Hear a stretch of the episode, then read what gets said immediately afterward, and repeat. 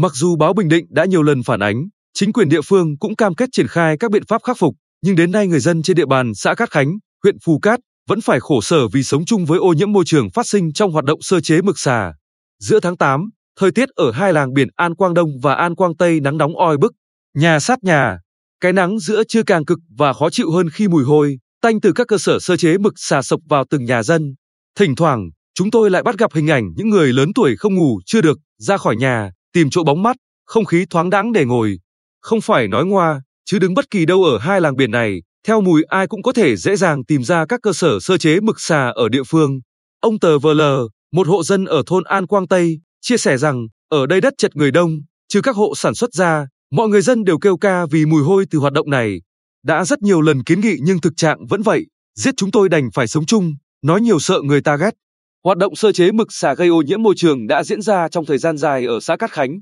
Khảo sát của phóng viên tại địa phương cho thấy, hầu hết các cơ sở sơ chế mực xà đều nằm trong khu dân cư và ven đầm đề di. Mực xà sau khi sơ chế được phơi ven đầm và các khu đất trống ở trong khu dân cư với số lượng lớn làm phát tán mùi hôi thối rất khó chịu, ảnh hưởng đến sức khỏe và sinh hoạt người dân. Đặc biệt, hệ chỗ nào ở ven đầm có cơ sở sơ chế mực xà thì đều xuất hiện các đường ống nhựa đấu nối trực tiếp ra đầm. Mặt nước ở khu vực này luôn trong tình trạng đen ngòm và bốc mùi hôi tanh. Được biết, toàn xã Cát Khánh hiện có 70 hộ, An Quang Tây 59 hộ, An Quang Đông 11 hộ, sơ chế mực xà. Trung bình mỗi hộ có khoảng 5 đến 6 nhân công làm việc, sơ chế trung bình 4 đến 5 tạ một ngày mỗi cơ sở, mỗi tháng hoạt động khoảng 10 đến 12 ngày, thời gian xẻ mực cao điểm từ tháng 5 đến tháng 8. Có cầu ắt có cung. Xã Cát Khánh cũng có đội tàu hùng hậu với khoảng 90 chiếc chuyên đánh bắt bực xà ở ngoài khơi để cung ứng cho các cơ sở tại địa phương. Ông Nguyễn Trung Hiếu, Phó Chủ tịch Ủy ban nhân dân xã Cát Khánh xác nhận, việc sơ chế mực xà đã phát sinh ra nhiều hệ lụy như việc xả thải trong quá trình sơ chế gây ô nhiễm môi trường, nhất là gây mùi hôi thối trong cộng đồng dân cư.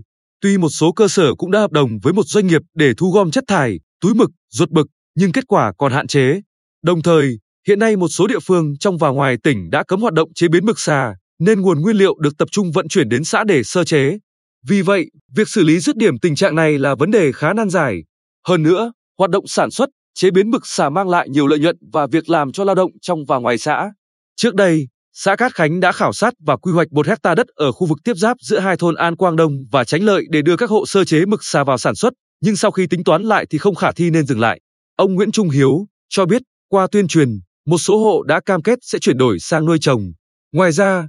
Dự án đường ven biển Cát Tiến Đề Di và dự án khu dân cư An Quang Tây dọc tuyến đê bao kết hợp kè chắn sóng thuộc tuyến DT 633 đang triển khai sẽ giải phóng mặt bằng 11 hộ sơ chế mực xả tại thôn An Quang Đông và 46 hộ ở thôn An Quang Tây. Sau khi tiếp nhận thông tin từ phóng viên báo Bình Định, với tinh thần cầu thị, ngày 16 tháng 8, Phó Chủ tịch Ủy ban nhân dân huyện Phù Cát Phạm Dũng Luận đã đi kiểm tra thực tế hoạt động sơ chế mực xả tại xã Cát Khánh. Trao đổi với chúng tôi, ông Luận khẳng định quan điểm của huyện là sẽ xử lý kiên quyết và dứt điểm vấn đề này. Trước mắt huyện đã chỉ đạo xã Cát Khánh cho tạm dừng hoạt động sơ chế mực xà tại địa phương để đảm bảo yêu cầu phòng chống dịch trong thời điểm hiện nay. Về lâu dài, huyện sẽ kiến nghị Sở Nông nghiệp và Phát triển nông thôn có ý kiến đề xuất với Ủy ban nhân dân tỉnh cho chủ trương không tiếp nhận các phương tiện chở